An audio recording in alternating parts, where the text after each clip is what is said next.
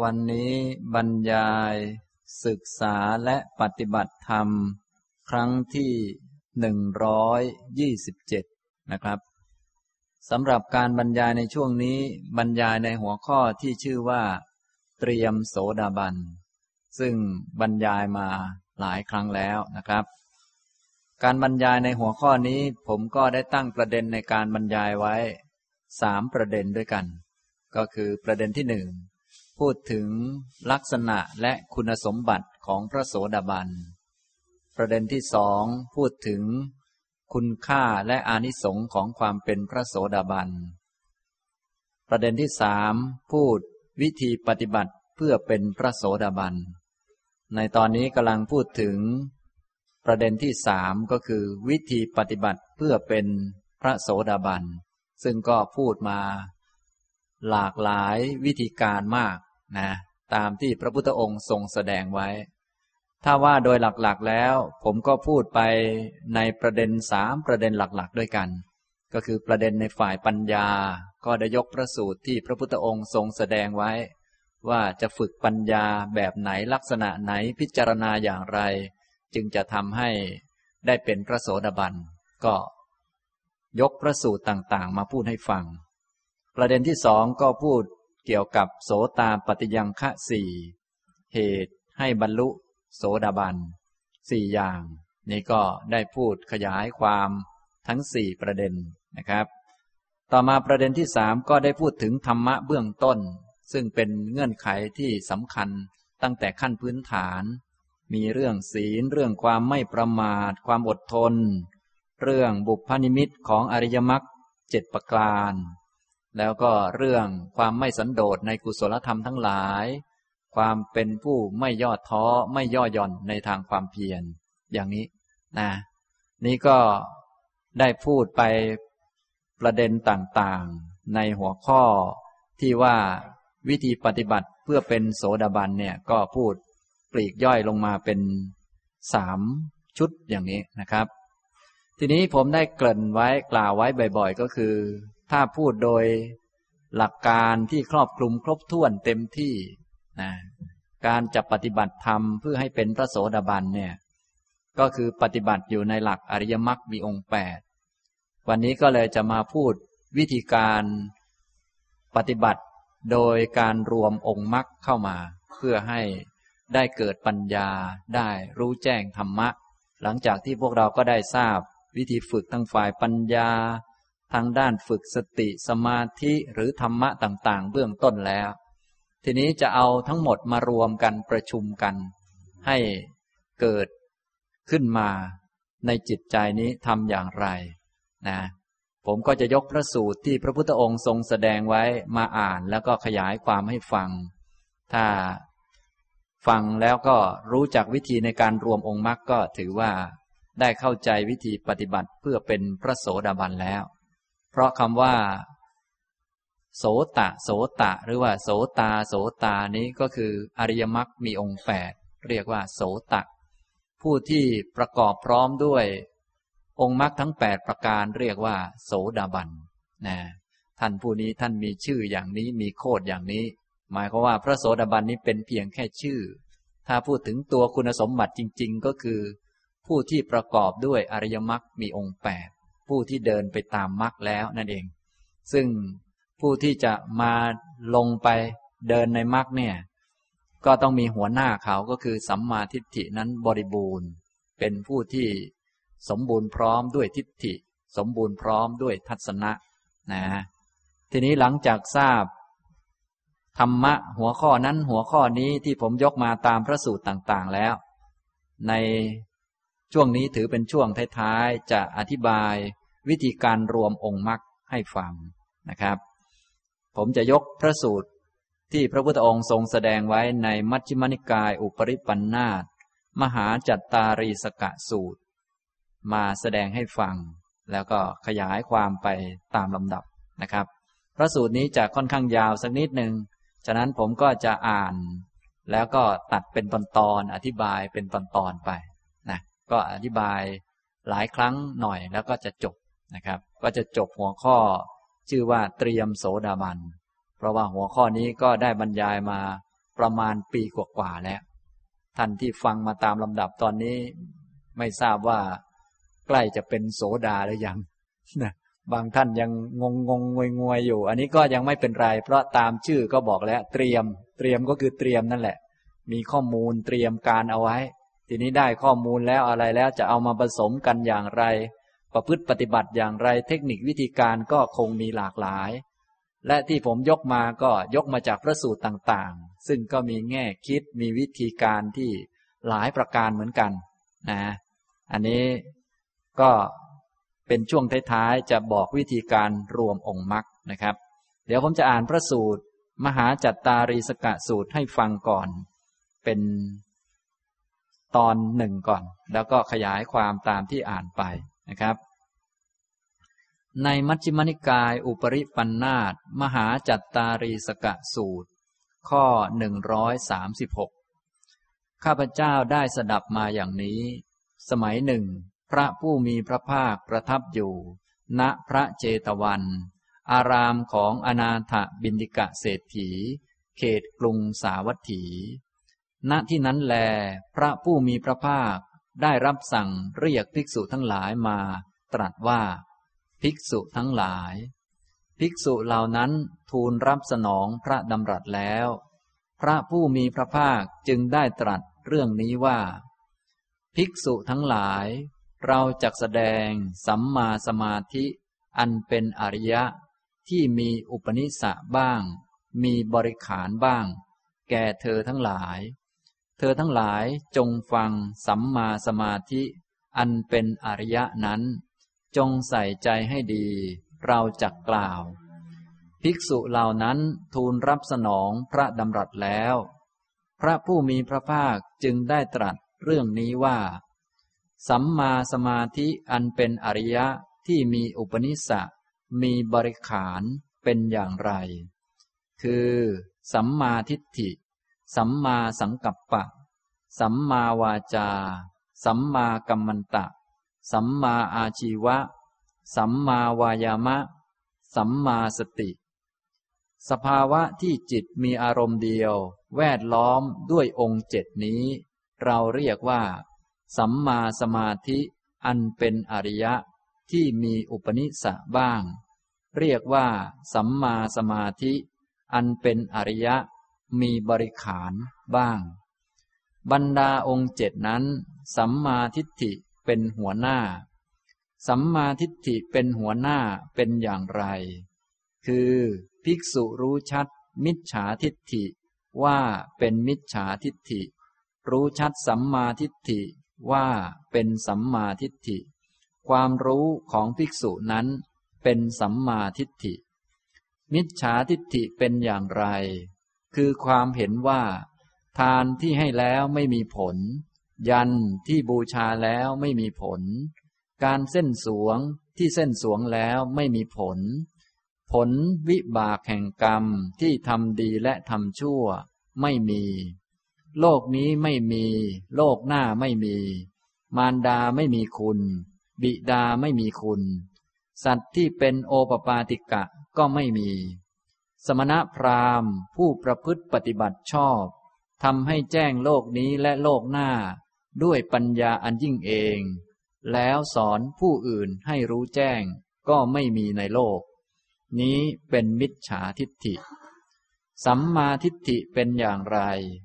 คือเรากล่าวสัมมาทิฏฐิว่ามีสองได้แก่หนึ่งสัมมาทิฏฐิที่ยังมีอาสวะ เป็นส่วนแห่งบุญ ให้ผลคืออุปธิสองสัมมาทิฏฐิอันเป็นอริยะ ที่ไม่มีอาสวะ เป็นโลกุตระ เป็นองค์แห่งมรรคสัมมาทิฏฐิที่ยังมีอาสวะ เป็นส่วนแห่งบุญ ให้ผลคืออุปธิเป็นอย่างไร คือความเห็นว่า ทานที่ให้แล้วมีผล ยันที่บูชาแล้วมีผล การเส้นสวงที่เส้นสวงแล้วมีผล ผลวิบากแห่งกรรมที่ทำดีและทำชั่วมี โลกนี้มี โลกหน้ามี มารดามีคุณ บิดามีคุณ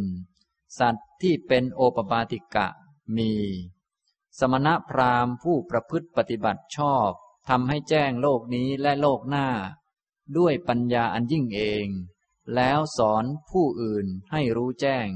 ก็มีอยู่ในโลก นี้เป็นสัมมาทิฏฐิที่ยังมีอาสวะ เป็นส่วนแห่งบุญ ให้ผลคืออุปธิ สัมมาทิฏฐิอันเป็นอริยะที่ไม่มีอาสวะ เป็นโลกุตระเป็นองค์แห่งมรรคเป็นอย่างไร คือ ปัญญา ปัญญินรี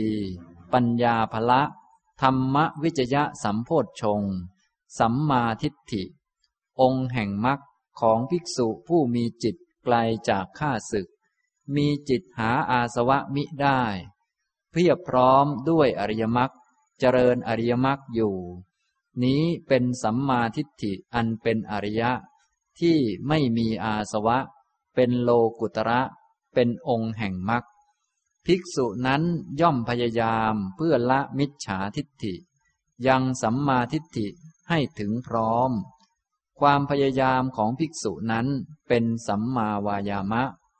ภิกษุนั้นมีสติละมิจฉาทิฏฐิ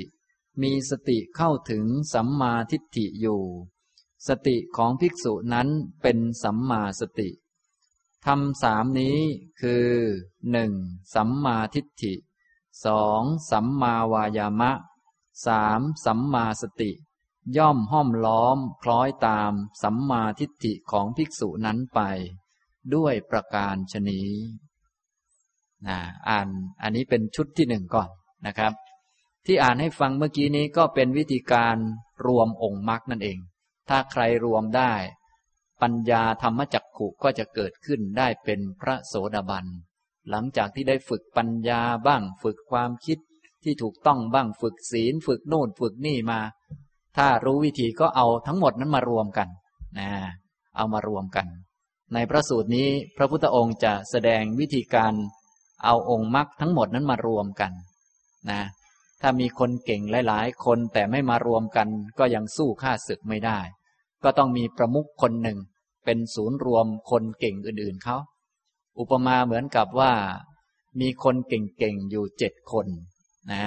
เก่งคนละเรื่องคนละอย่างกันไป ทีนี้คนเก่งเจ็ดคนต่างคนต่างอยู่ ไม่มารวมกัน ก็สู้ข้าศึกไม่ได้ แต่มีใครสักคนหนึ่งเป็นประมุขขึ้นมา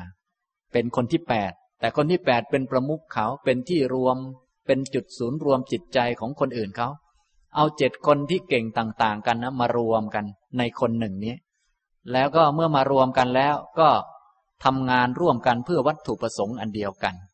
ต่างคนต่างเก่งนั่นแหละ แต่เพื่องานอันเดียวกัน คืองานทำลายกิเลสต่างๆ อย่างนี้ ถ้าเอามารวมอย่างนี้งานก็จะประสบความสำเร็จ ลักษณะทำนองนี้เรียกว่าการรวมอริยมรรคซึ่งมีตัวศูนย์รวมหรือว่าตัวประมุขตัวศูนย์รวมจิตใจของเขาก็คือ ตัวสัมมาสมาธิ เป็นองค์มรรคองค์ที่แปดนี่เป็นศูนย์รวมเขา นะ ที่ผมได้อ่านให้ฟังเมื่อกี้นี้ ถ้าท่านฟังแล้วก็เข้าใจตามไปก็จะเห็นชัดทีเดียว แต่ว่าบางท่านแค่ฟังยังตามไม่ทันเพราะศัพท์ธรรมะมีเยอะ ผมก็จะอธิบายบ้างเล็กน้อยนะครับ พระพุทธองค์ได้ตรัสในพระสูตรที่ชื่อว่ามหาจัตตารีสกะสูตรนี้ เริ่มต้นพระองค์ตรัสว่า ภิกษุทั้งหลาย เราจักแสดงสัมมาสมาธิอันเป็นอริยะ ที่มีอุปนิสะบ้าง มีปริขานบ้าง แก่เธอทั้งหลาย เธอทั้งหลายจงฟังสัมมาสมาธิอันเป็นอริยะนั้น จงใส่ใจให้ดี เราจักกล่าว ในเรื่องนี้พระพุทธองค์ตรัสว่าพระองค์จะทรงแสดงสัมมาสมาธิอันเป็นอริยะ หมายก็ว่าสมาธินั้นมันมีหลายแบบหลายอย่างหลายประการ สมาธิว่าโดยลักษณะจริง ๆ ก็คือ เอกคตาของจิต ความเป็นหนึ่งของจิต ความมีอารมณ์เดียวเป็นหลักของจิต แต่ทีนี้หลาย ๆ ท่านอย่างพวกเราบางท่านเคยทำสมาธิ จิตเคยสงบเหมือนกัน แต่กิเลสไม่หมด ที่เป็นอย่างนั้นเพราะว่ายังไม่ใช่อริยะสัมมาสมาธิ ไม่ใช่สัมมาสมาธิอันเป็นอริยะ ถ้าเป็นสัมมาสมาธิอันเป็นอริยะเนี่ยจะต้องมี บริขารมีตัวแวดล้อมอย่างครบถ้วนสมบูรณ์ คือเวลาจิตมีความสงบตั้งมั่นเนี่ยจะมีตัวแวดล้อมอื่นๆ เข้ามาอยู่ในจิตนั้นด้วย จึงจะเป็นสัมมาสมาธิอันเป็นอริยะ ที่มีอุปนิสสะก็คือมีเหตุมีปัจจัยพร้อม มีบริขาร มีตัวแวดล้อมพร้อมมูล โดยส่วนใหญ่ถ้าเราทำสมาธิเราก็ทำให้จิตมันนิ่ง ๆ มีความเป็นหนึ่ง แต่ว่า ตัวแวดล้อมบางท่านไม่เห็นมีใครสักคนว่างเปล่าแบงค์ไปหมดเลยก็มี อย่างนั้นก็เป็นสมาธิเหมือนกัน แต่ไม่ใช่อริยะสัมมาสมาธินะตอนนี้พระองค์จะทรงแสดงอริยะสัมมาสมาธิสัมมาสมาธิอันเป็นอริยะคำว่าอริยะแปลว่าไม่มีโทษ ไม่มีความยึดถือติดข้องลงไปในสมาธินั้นไม่มี การยึดถือว่าเราเป็นผู้ได้สมาธิหรือสมาธิของเรา และเป็นสมาธิที่เมื่อทำเกิดขึ้นแล้ว จะไม่มีผลที่จะได้รับเป็นวิบากติดตามมา ถ้าเราทำอะไรไปแล้วได้รับผลเป็นวิบาก อย่างนั้นก็ยังมีโทษอยู่ เช่นทำบุญทำบุญเนี่ยก็ยังมีโทษอยู่ บางท่านอาจจะงงว่า เอ๊ะทำบุญมันจะมีโทษยังไงทำบุญมันมีโทษ เพราะว่ามันได้ผลมา ท่านทั้งหลายนั่งๆอยู่เนี่ยเป็นผลของบุญ ดีกันไหมครับเนี่ย เนี่ยเป็นโทษของบุญเนี่ยเนี่ยเขาเรียกว่าบุญเนี่ยมันเป็นของมีโทษ มันยังไม่ใช่ระดับอริยะนะถ้าระดับอริยะจะไม่มีโทษก็คือไม่มีผลต่อเนื่องมานะส่วนบุญทั่วๆไปเนี่ยมันจะมีโทษก็คือมีอาสวะเข้าไปถือจับว่าเราเป็นผู้ทำบุญ เป็นบุญของเรา พอมีผู้ถือครอง ผลวิบากก็เกิดขึ้น ก็มีโทษติดมา เริ่มตั้งแต่โทษคือกิเลสที่ไปเข้าไปยึดไปถือ ในบุญในกุศลเหล่านั้น แต่ที่จริงบุญก็คือบุญ แต่ว่าเนื่องจากบุญเนี่ยมันมีความจำกัดของมันในแง่ที่ว่ามันเป็นอารมณ์ของกิเลสได้ทำให้จิตเศร้าหมองได้ทำไมบุญจึงทำให้จิตเศร้าหมอง น่าจะชำระจิตให้สะอาด เราคิดอย่างนั้น แต่ที่จริงแล้วมันละเอียดกว่านั้นเยอะ เนื่องจากว่าพอบุญเกิดขึ้น ก็จะไปยึดถือว่าเราเป็นผู้มีบุญ เป็นบุญของเรา นี่ก็ทำให้จิตเศร้าหมองลงมาอีกแล้วนะอย่างนี้ ฉะนั้นจิตจะสะอาดอย่างแท้จริงจนพ้นไปได้เนี่ยก็ต้องนู่นอริยมรรคมีองค์แปดนุ่น จึงเป็นระดับอนาสวะ คือไม่เป็นอารมณ์ของอาสวะ ไม่เป็นอารมณ์ของกิเลส เป็นระดับเหนือโลกนะครับ นี้พระพุทธองค์ได้ทรงแสดง สัมมาสมาธิอันเป็นอริยะที่มีอุปนิสัคือมีปัจจัยต่างๆ พร้อมมูล มีตัวแวดล้อม มีบริขารพร้อม พระพุทธองค์ก็ทรงขยายความว่า สัมมาสมาธิอันเป็นอริยะที่มีอุปนิสัมีบริขารเป็นอย่างไร คือสัมมาทิฏฐิ สัมมาสังกัปปะ สัมมาวาจา สัมมากัมมันตะ สัมมาอาชีวะ สัมมาวายามะ สัมมาสติ นี่ก็คือองค์มรรคเจ็ดข้างบนนั่นเอง สภาวะที่จิตมีอารมณ์เดียวแวดล้อมด้วยองค์เจ็ดนี้ เราเรียกว่า สัมมาสมาธิอันเป็นอริยะที่มีอุปนิสสะบ้าง เรียกว่าสัมมาสมาธิอันเป็นอริยะ มีบริขารบ้างนะความเป็นหนึ่งของจิต ภาวะที่จิตมีอารมณ์อันเดียวอันเลิศเป็นหนึ่ง จิตมีความตั้งมั่นเป็นหนึ่ง แต่ว่ายังไม่พอ ยังมีตัวแวดล้อมอีกเจ็ดตัว ก็คือมีสัมมาทิฏฐิ สัมมาสังกัปปะ สัมมาวาจา สัมมากัมมันตะ สัมมาอาชีวะ สัมมาวายมะ สัมมาสติ เข้ามาแวดล้อมในสมาธินั้นด้วย อย่างนี้จึงเรียกว่าอริยสัมมาสมาธิ ถ้าทำได้อย่างนี้ธรรมจักขุจึงจะเกิด นะฉะนั้นพวกเราก็อย่าลืมพากันไปฝึก สัมมาทิฏฐิสัมมาสังกัปปะและอื่นๆ ทีนี้แน่นอนก็ต้องหัดทำสมาธิด้วยทำให้จิตเป็นหนึ่ง แต่จิตเป็นหนึ่งนี้จะต้องเป็นหนึ่งแล้วแวดล้อมด้วยองค์เจ็ดทีนี้ท่านทั้งหลายพอจิตเป็นหนึ่งต้องเช็คดูว่ามีองค์เจ็ดพร้อมไหม ถ้าองค์เจ็ดยังไม่พร้อมต้องไปฝึกด้วย บางท่านเนี่ยนั่งแต่สมาธิเลยก็ค้างอยู่อย่างนั้น เดี๋ยวก็จะเป็นสมาธิแห้งตายไป อย่างนั้นก็จะไม่ได้ประโยชน์มากนักนะแต่สมาธิก็มีประโยชน์ของมันคือทำให้ดื่มดำมีความสุข แต่ว่าถ้าจะเอาประโยชน์ในแง่มันละกิเลสเนี่ยมันไม่ได้ ถ้าจะเอาแบบละกิเลสมีดวงตาเห็นธรรม จะต้องเป็นสัมมาสมาธิที่เป็นอริยะที่มีองค์เจ็ดแวดล้อม คือนั่งลงไปปุ๊บนี่ เห็นองค์เจ็ดมาแวดล้อมในใจได้เลย นะ ฉะนั้นพวกเราในตอนนี้แม้จะยังไม่ได้สมาธิ ลองดูว่ามีอะไรแวดล้อมเราบ้างตอนนี้ สัมมาทิฏฐิมีอยู่ไหม เดินไปเดินมามองเห็นไหม รู้จักทุกตามความเป็นจริงบ้างไหม เห็นว่ามีแต่รูปนามขันห้าไหม ถ้าเราเดินไปแล้วมีความรู้สึกอย่างนี้มีปัญญาอย่างนี้ โอ้ นี่ ข้างในก็เป็นรูปนามขันห้านะ เป็นทุกข์ ข้างนอกก็เป็นรูปนามขันห้านะ เป็นทุกข์ เป็นผมขนเล็บฟันหนังเหมือนกันนะ ทั้งข้างในข้างนอก อย่างนี้ก็เรียกว่า มีสัมมาทิฏฐิแวดล้อมอยู่ ต่อมาก็เช็คดูความคิด เป็นไงบ้างความคิดเนี่ยสัมมาสังกัปปะมีไหมนะสัมมาวาจา สัมมากัมมันตะ สัมมาชีวะ สัมมาวายมะ สัมมาสติ เดินอย่างมีสติไหม มีความรู้ตัวไหมนะ เนี่ย ถ้ามีองค์เจ็ดแวดล้อมอย่างนี้ แล้วก็ทำสมาธิทำสมาธิให้จิตมีความเป็นหนึ่ง ความเป็นหนึ่งของจิตที่มีองค์เจ็ดแวดล้อมนี่แหละ เรียกว่าอริยสัมมาสมาธินะอันนี้เป็นวิธีการรวม ฉะนั้นองค์เจ็ดที่อยู่ข้างบนนี้จะรวมเข้าไปในสมาธิท่านทั้งหลายจึงควรหัดทำสมาธิไว้ด้วยเหมือนกันนะถึงแม้จะได้มากไม่มากอย่างไรก็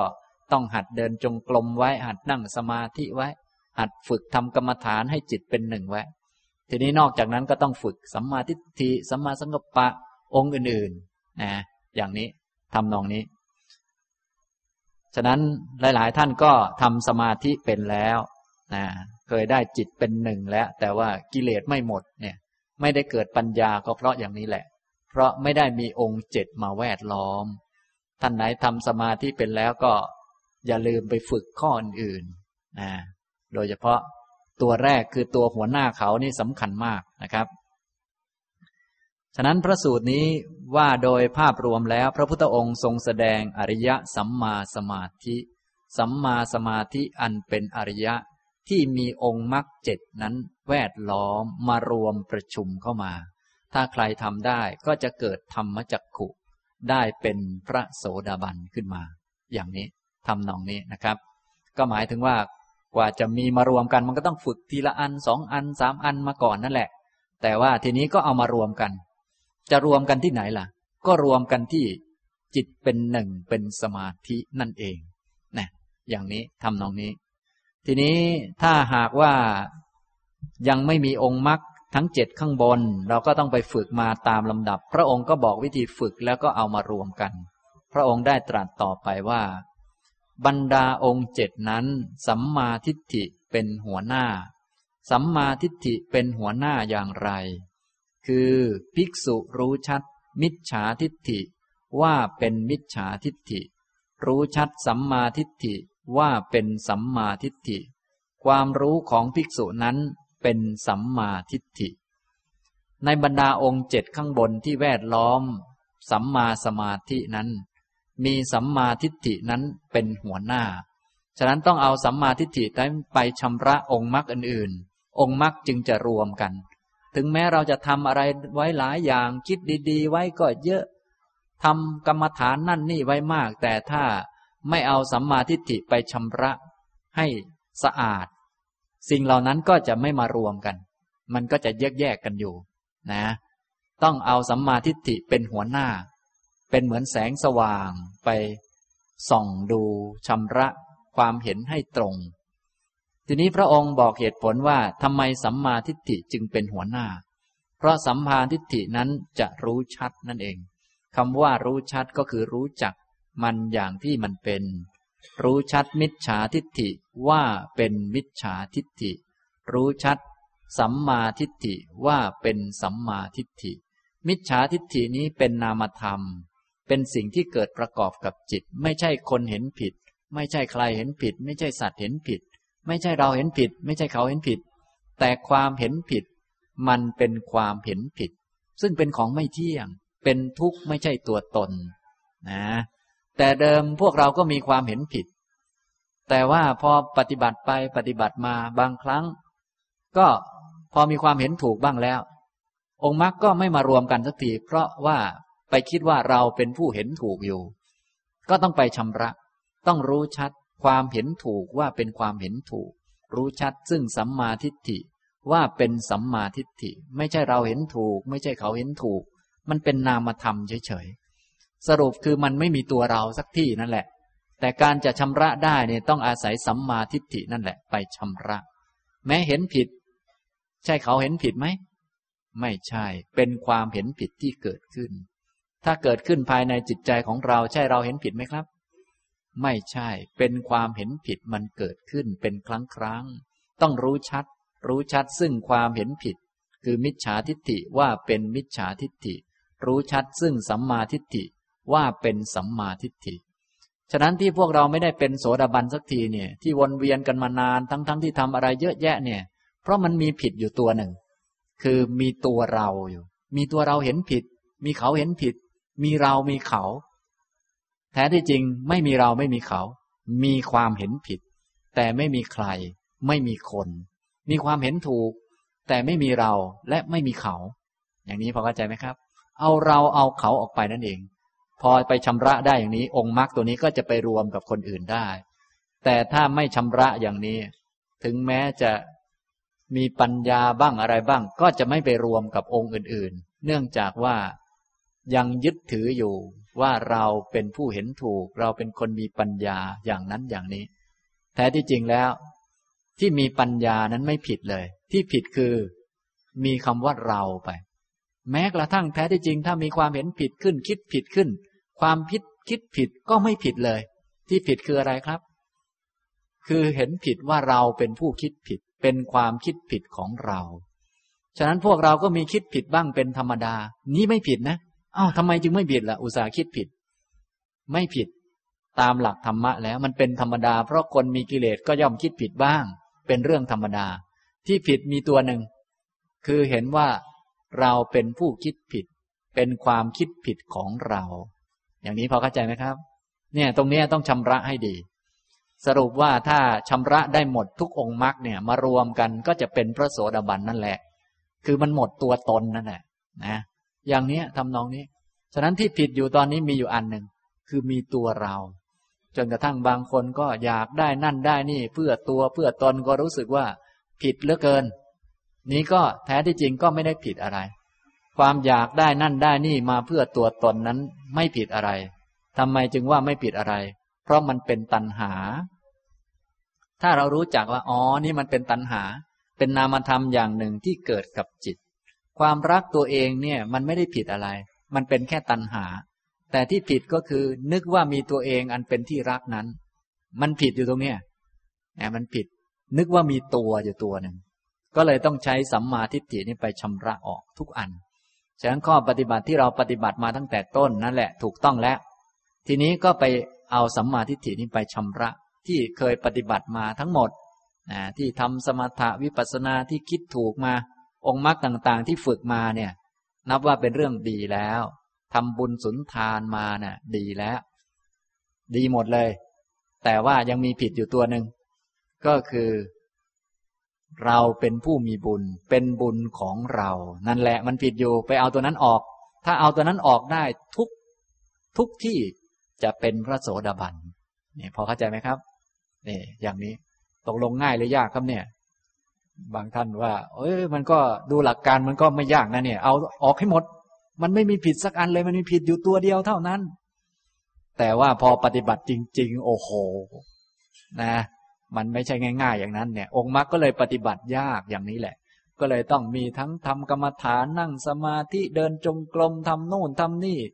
เยอะแยะมากมาย นะ ต้องฝึกหัดกันหลายกระบวนทีเดียว พระพุทธองค์จึงได้ตรัสว่าบรรดาองค์มรรคเจ็ดนั้น สัมมาทิฏฐิเป็นหัวหน้า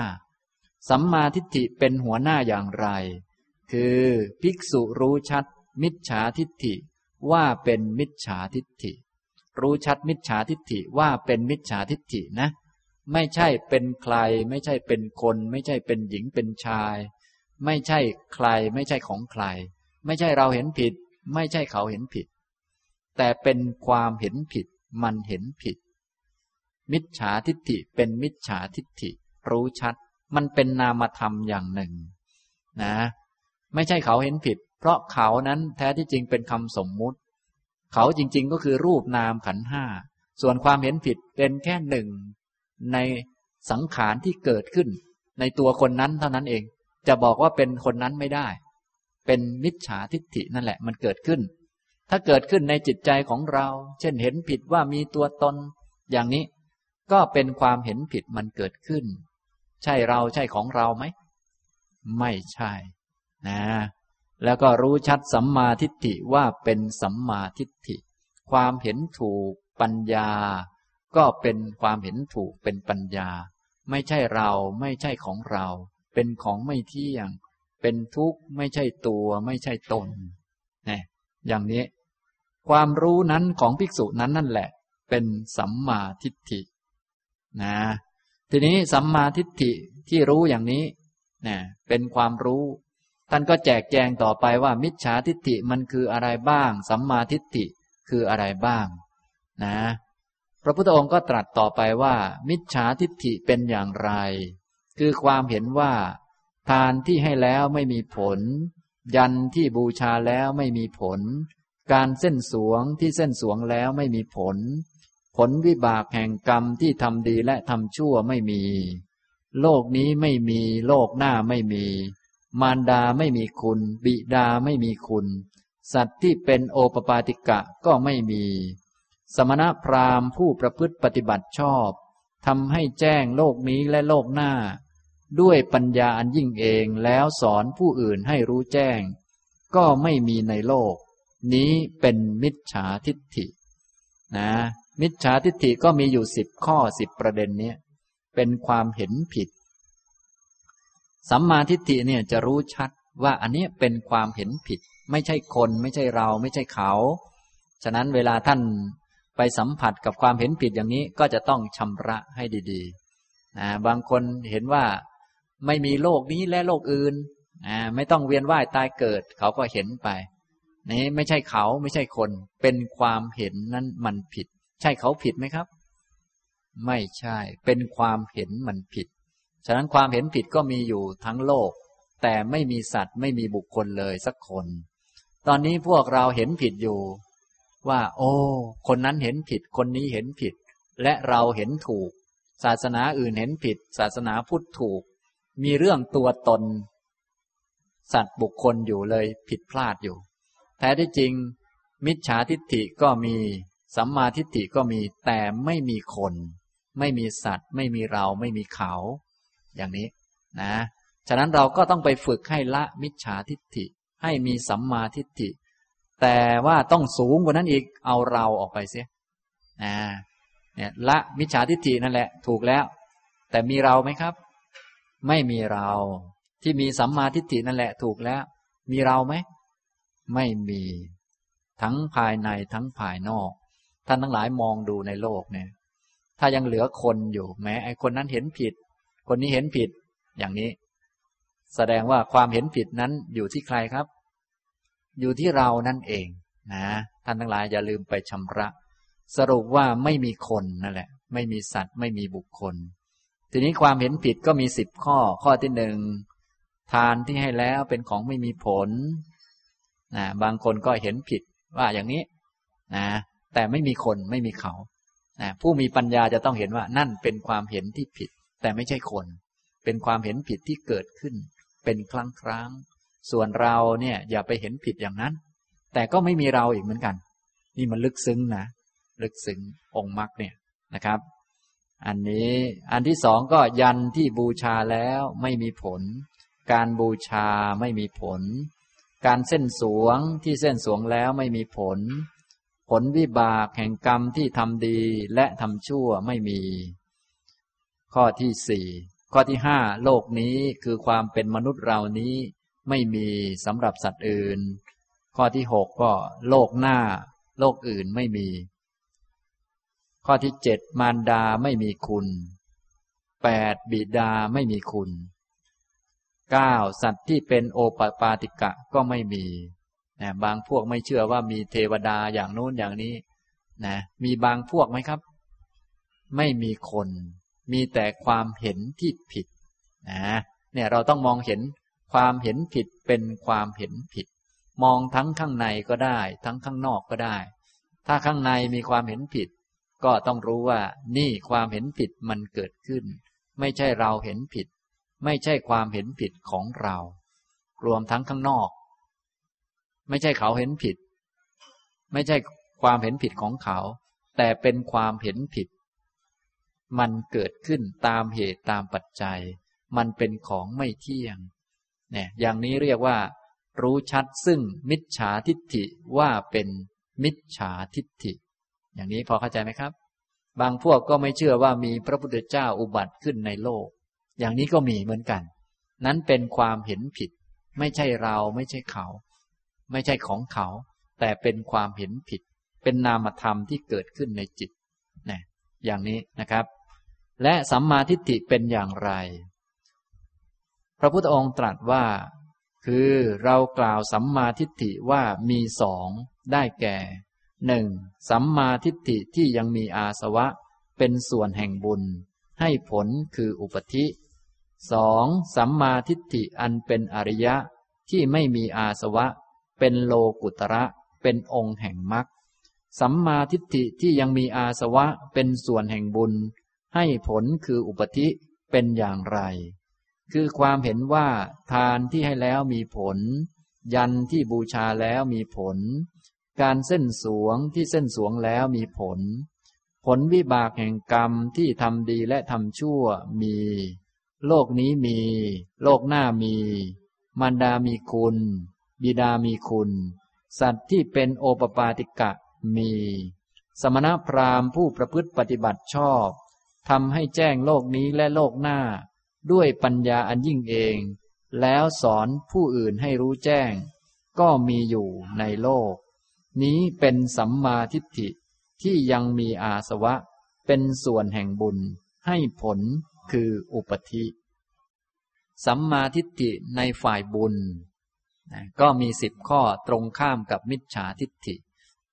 พวกเราก็คงมีกันนะมีเยอะทีเดียว บางท่านก็มีครบแล้ว แต่เป็นของเราไหมครับ ไม่ใช่ เป็นสัมมาทิฏฐิที่เป็นฝ่ายบุญ ฉะนั้นจึงต้องระวังไว้ อย่าไปยึดไปถือนะถ้าเกิดมีความยึดความถือขึ้น ก็ไม่ใช่เราไม่มีเรา ถึงยึดว่าเป็นของเราเป็นของเราไหมครับ ก็ไม่เป็น ฉะนั้นก็ต้องเห็นถูกต่อไปอีก ยึดว่าเป็นของเราก็เป็นแค่อุปาทานนะไม่มีเราจริง ๆ เลย เป็นแค่สิ่งที่อยู่ในกระบวนการแห่งเหตุปัจจัย อย่างเรื่องปฏิจจสมุปบาทผมได้อธิบายไปแล้ว นะ ตัณหารักตัวเราเนี่ย ความรักตัวเรานี้ก็ไม่ผิดอะไรทำไมจึงไม่ผิด ก็เพราะมันเป็นธรรมดาของมันอย่างนั้นแหละ มันเป็นตัณหาที่ผิดคือนึกว่ามีตัวเราจริง ๆ แต่ที่จริงความรักตัวเรานั้นมี แต่ตัวเราอันเป็นสุดที่รักนั้นมันไม่มี ความยึดถือว่าเป็นของเรามีไหมครับ มีมันเป็นอุปาทานมันเกิดจากตัณหา ตัณหามันเกิดจากเวทนา เวทนามันเกิดจากผัสสะอันนี้เราเรียนมาแล้วปฏิจจะเนี่ย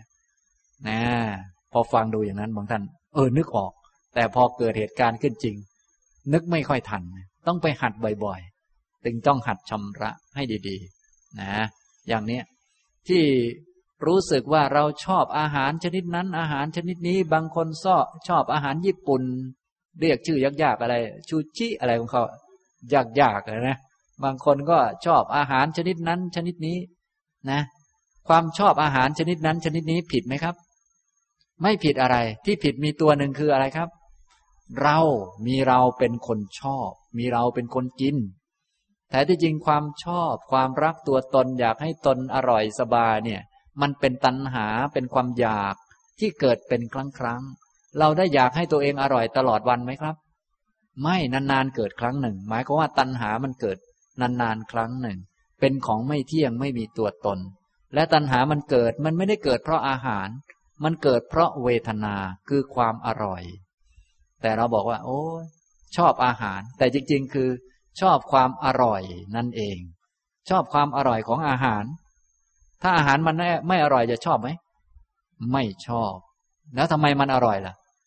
อร่อยมันเป็นเวทนาทำไมมันอร่อยก็เพราะผัสสะทำไมผัสสะเจออาหารชนิดนี้จึงอร่อย คนอื่นเขาไม่เห็นอร่อยอะไร บางท่านชอบ อาหารญี่ปุ่นเนี่ยกินปลาดิบเหมือนกินของดิบเขาบอกชอบ น้ำลายไหล บางคนโอ้ยกลัวของดิบ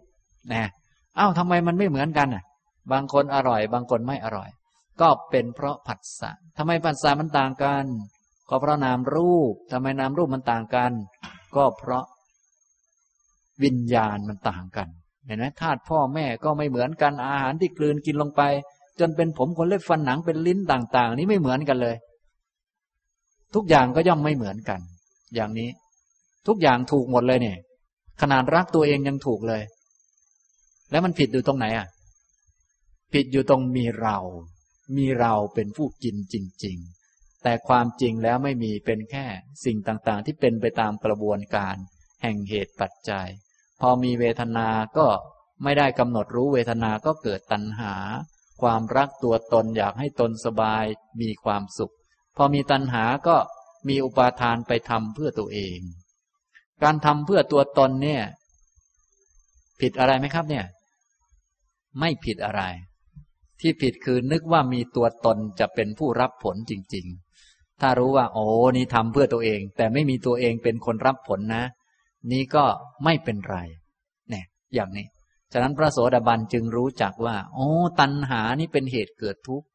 ตัณหาความรักตนยึดถือของตนเนี่ย เป็นเหตุเกิดทุกข์ตรงนี้ต้องละตัวนี้ละกิเลสนะ เพราะตนจริง ๆ ไม่มี ตัณหาอุปาทานเป็นแค่กิเลส ส่วนพวกเราปุถุชนยังค้างอยู่ พอรักตัวเองอยากให้ตัวเองได้กินอร่อย ก็มีตัวเองจริง ๆ เป็นผู้กินด้วย ก็เลยยังไงก็ต้องกิน ถ้าไม่ไปกินตัวเองก็จะไม่ได้กินสินั่นก็มาแล้วทีเนี้ยตามพระโสดาบันอ้าวอยากให้ตัวเองได้กินอร่อย แต่ไม่มีตัวเองเป็นผู้กิน ฉะนั้นละความอยากเสีย แน่อย่างนี้ แต่เบื้องต้นตอนนี้เรากำลังฝึกให้เห็นถูกก่อน อย่างนี้พอเข้าใจไหมครับ เนี่ย อันนี้ท่านทั้งหลายก็อย่าลืมไปฝึกดีๆ ฝึกให้เห็นชัดรู้ชัด รู้ชัดซึ่งความเห็นผิด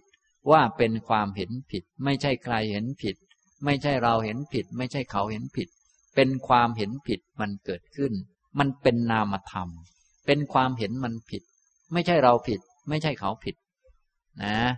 ไม่ใช่เราคิดผิด แต่เป็นความคิดมันผิด อย่างนี้พอเข้าใจไหมครับแน่อย่างนี้ทำนองนี้ อันนี้ต่อไปเราก็จะพ้นจากอำนาจของตัวตนได้ พ้นจากอำนาจของทิฏฐิได้ เพราะว่าแม้จะคิดผิด คิดผิดแล้วก็แล้วไปทำผิดแล้วก็แล้วไปบาปก็แล้วไปนะอย่างนี้ ต่อมาแม้แต่ผลของบาปเกิดขึ้น เราก็เห็นถูกต้องว่าอ๋อไม่ใช่เราเป็นคนรับผล มีแต่เหตุเป็นบาป ผลออกมาก็เป็นทุกข์ มีใครเป็นคนทำบาปไหมครับ ไม่มี มีใครเป็นคนรับผลของบาปไหม ไม่มีนี่ตนก็หายไปอย่างนี้ นี่ก็ใช้สัมมาทิฏฐินี้ไปชำระให้หมดเนี่ยที่ฝึกมาตั้งเยอะแยะเนี่ย ฝึกถูกๆมาเนี่ย บางครั้งยังมีผิดอยู่ ต้องใช้แสงคือ สัมมาทิฏฐิไปชำระเพื่อจะรวมองค์มรรคเข้ามานี่หลายท่านที่เคยไปปฏิบัติธรรม หรือว่าเคยศึกษาธรรมะ พิจารณาธรรมะนะทำกรรมฐานต่าง ๆ มาเยอะแล้วอะไรแล้ว บางท่านทำบุญมาเพียบเลย แต่ว่าสิ่งต่าง ๆ เหล่านี้จะไม่มารวมกัน ถ้าเกิดว่ายังยึดถืออยู่ จะต้องไปเอาความหลงผิดออกไป นะทำบุญก็ดีแล้ว แต่ว่าไม่มีเราเป็นคนทำไม่ใช่บุญของเรา แล้วมันเป็นบุญของใคร มันก็ไม่ใช่ทั้งของเรา และไม่ใช่ทั้งของคนอื่น ต้องเห็นบุญเป็นบุญ เป็นนามธรรมอันหนึ่งที่เกิดกับจิตเกิดแล้วก็ดับไปนะเห็นรู้ชัดมิจฉาทิฏฐิว่าเป็นมิจฉาทิฏฐิรู้ชัด สัมมาทิฏฐิว่าเป็นสัมมาทิฏฐิ อย่างนี้พอเข้าใจไหมครับ เนี่ย เมืองไทยเราก็ได้สอนเรื่องทานที่ให้แล้วมีผลการให้ทานเป็นของมีผลนี้ก็เป็นของดีมาก เราก็สอนกันมา แต่ว่ายังมีอันผิดอยู่ก็คือ เราเป็นคนให้และเราจะเป็นคนรับผล อันนี้ผิดจงไปให้ทานเหมือนเดิม และเอาอันที่ผิดออก อย่างนี้พอเข้าใจไหมครับเนี่ยไปเอาอันที่ผิดออก ให้ท่านให้ทานเหมือนเดิม แต่ไม่มีเราเป็นคนให้ และไม่มีเราเป็นคนรับผล นี่พอเข้าใจไหมทำดีได้ดีทำชั่วได้ชั่วเหมือนเดิม แต่ไปเอาเราออกเห็นถูกเหมือนเดิม แต่เอาเราออกมาซะ ตัวสัมมาทิฏฐิในองค์มรรคเนี่ยจะไปช่วยชำระชำระออกมานะอย่างนี้ แต่เดิมเห็นว่าเรานิสัยไม่ดีเห็นผิด เราก็พยายามเห็นถูก แท้ที่จริงแล้วก็ยังผิดอยู่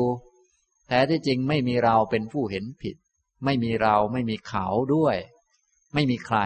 มีแต่ความเห็นผิด ซึ่งมันไม่ดีนำความทุกข์มาให้เป็นของควรละ ความเห็นถูกเนี่ยเป็นของควรเข้าถึงควรปฏิบัติก็ปฏิบัติ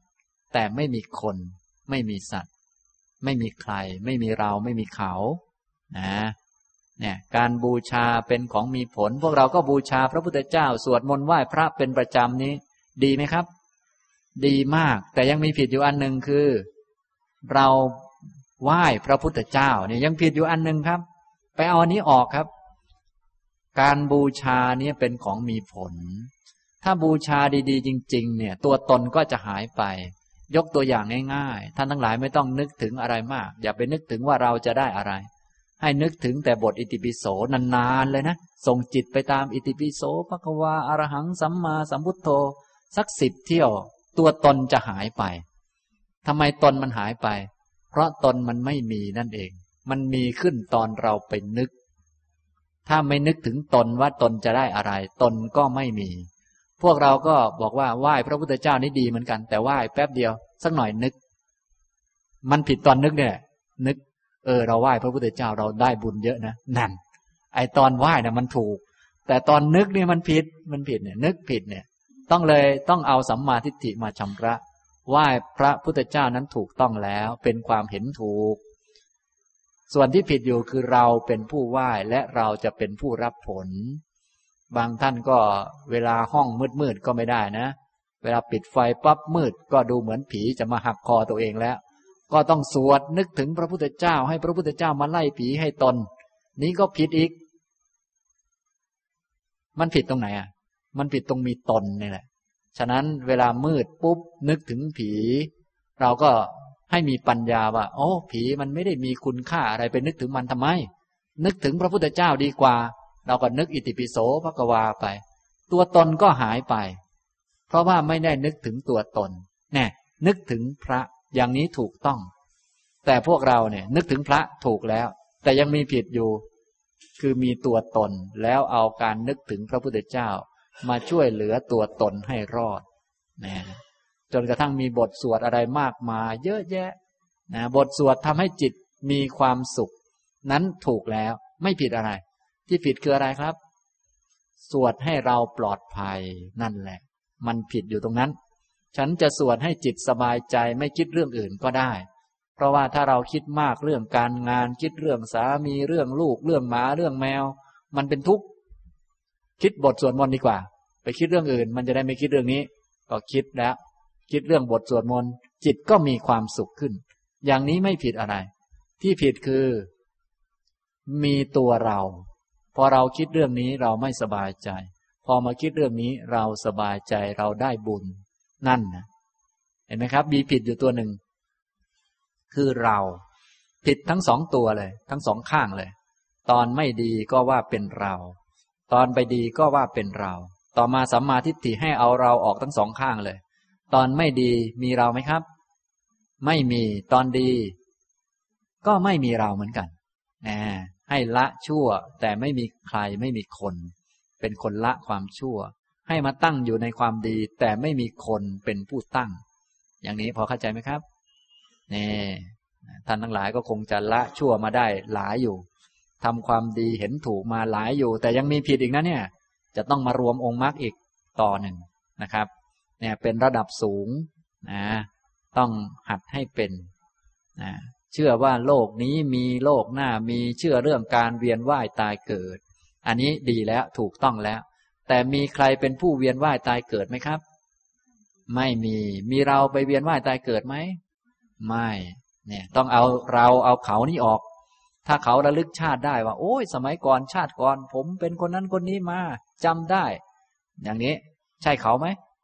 ไม่ใช่ให้เอาเขานั้นออก นะ ให้เอาเรานั้นออก แต่ให้เชื่อการเวียนว่ายตายเกิดนั่นแหละ ถูกแล้ว แต่ว่าไม่มีสัตว์บุคคลตัวตนเราเขา ไม่มีเราไม่มีเขา นะ มารดามีคุณ บิดามีคุณนะคุณ พิเศษของมารดาบิดานี้มี โอปปาติกาสัตว์มี และมีพระพุทธเจ้าเป็นผู้ตรัสรู้ อันนี้เป็นความเห็นที่ถูกต้องนะ แต่ไม่มีเราเป็นผู้เห็นถูกต้อง ไม่มีเราเป็นผู้ดี ไม่มีความดีของเรา เป็นความดีของความดีนั่นแหละนะเป็นความเห็นถูกต้อง เป็นนามธรรมอย่างหนึ่งที่เกิดขึ้น อย่างนี้นะครับ ความเห็นที่ถูกอันนี้ก็จะช่วยชำระจิตให้มีความสะอาดนะอย่างนี้ นี้เป็นสัมมาทิฏฐิที่ยังมีอาสวะ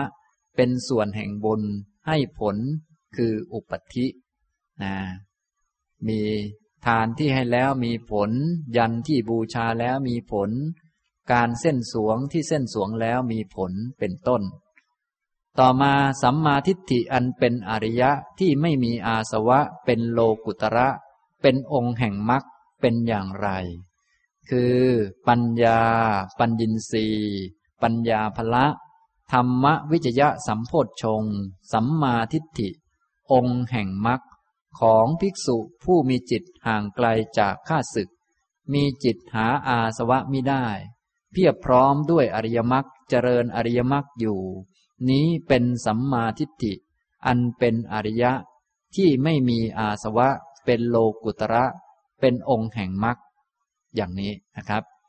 ตัวปัญญินรีอันนี้เราก็ได้ยินบ่อยๆ ก็ไปฝึกมา ปัญญาภละธรรมวิจยะสัมโพธชงสัมมาทิฏฐิ องค์แห่งมรรคเนี่ยพวกนี้ก็คือ สัมมาทิฏฐิระดับโลกุตระที่เราจะเอามารวมลงใน สัมมาสมาธินั่นเองเนี่ยเป็นหัวหน้าเขาเลยนะตัวเนี้ยนะเราก็ไปฝึกมา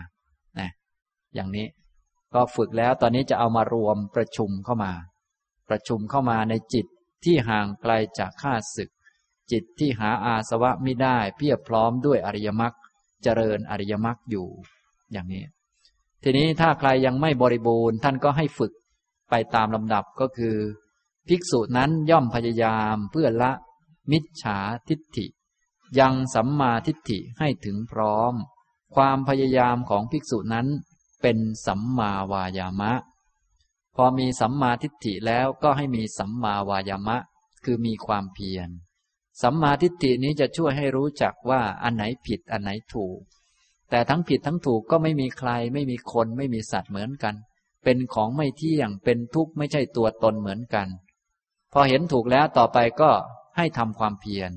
แต่มีเราเป็นผู้ทำความเพียรไหมครับ ไม่มีแต่มีความเพียรให้ทำความเพียร เพียรเพื่อละ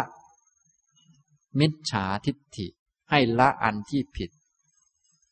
ทั้งๆทที่ไม่ใช่เราไม่ใช่ของเราแต่ให้ละนะเพราะว่า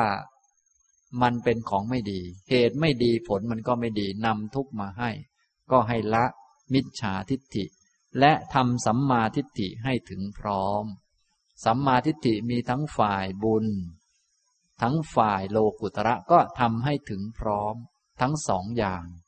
นะฝ่ายบุญกุศลเนี่ยให้ทำกุศลให้ถึงพร้อมทุกๆอย่าง ทั้งระดับพื้นฐาน ทั้งระดับสูง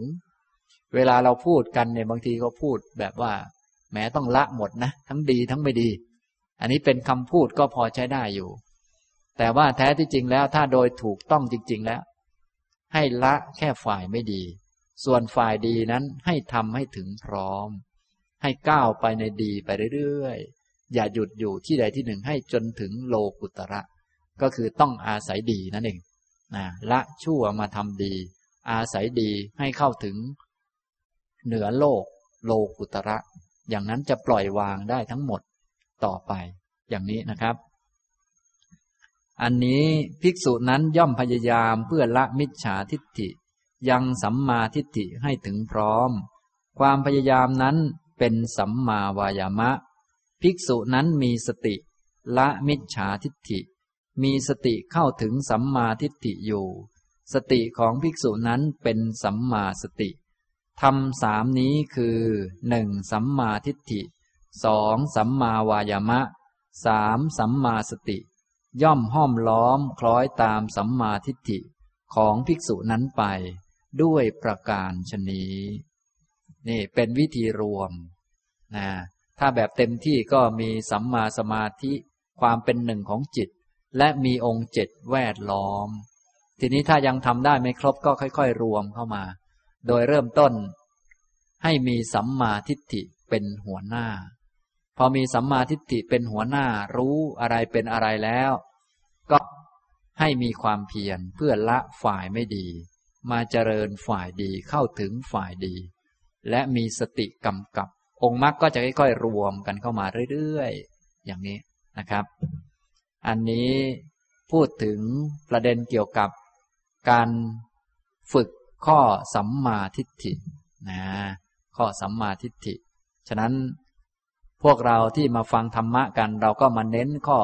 สัมมาทิฏฐินี้เป็นหลักไว้ก่อนแล้วก็ข้ออื่นก็จะค่อยๆ เน้นตามกันมาเรื่อยๆนะ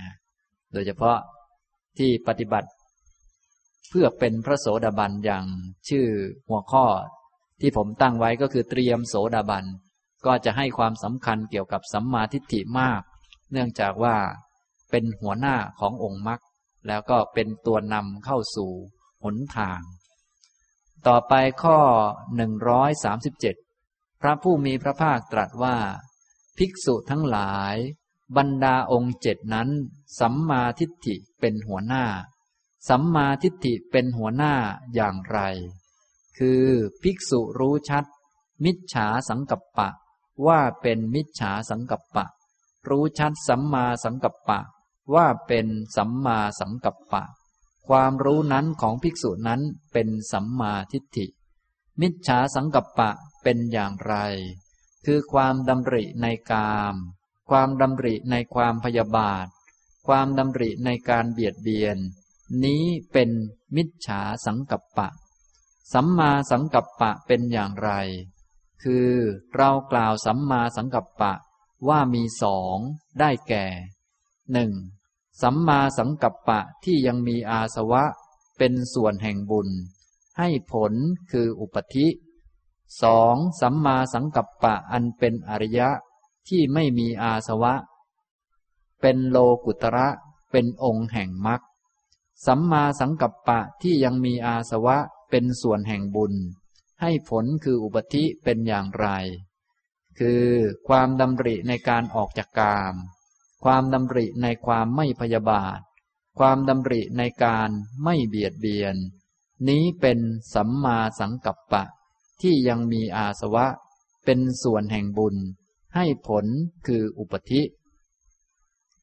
สัมมาสังกัปปะอันเป็นอริยะ ที่ไม่มีอาสวะ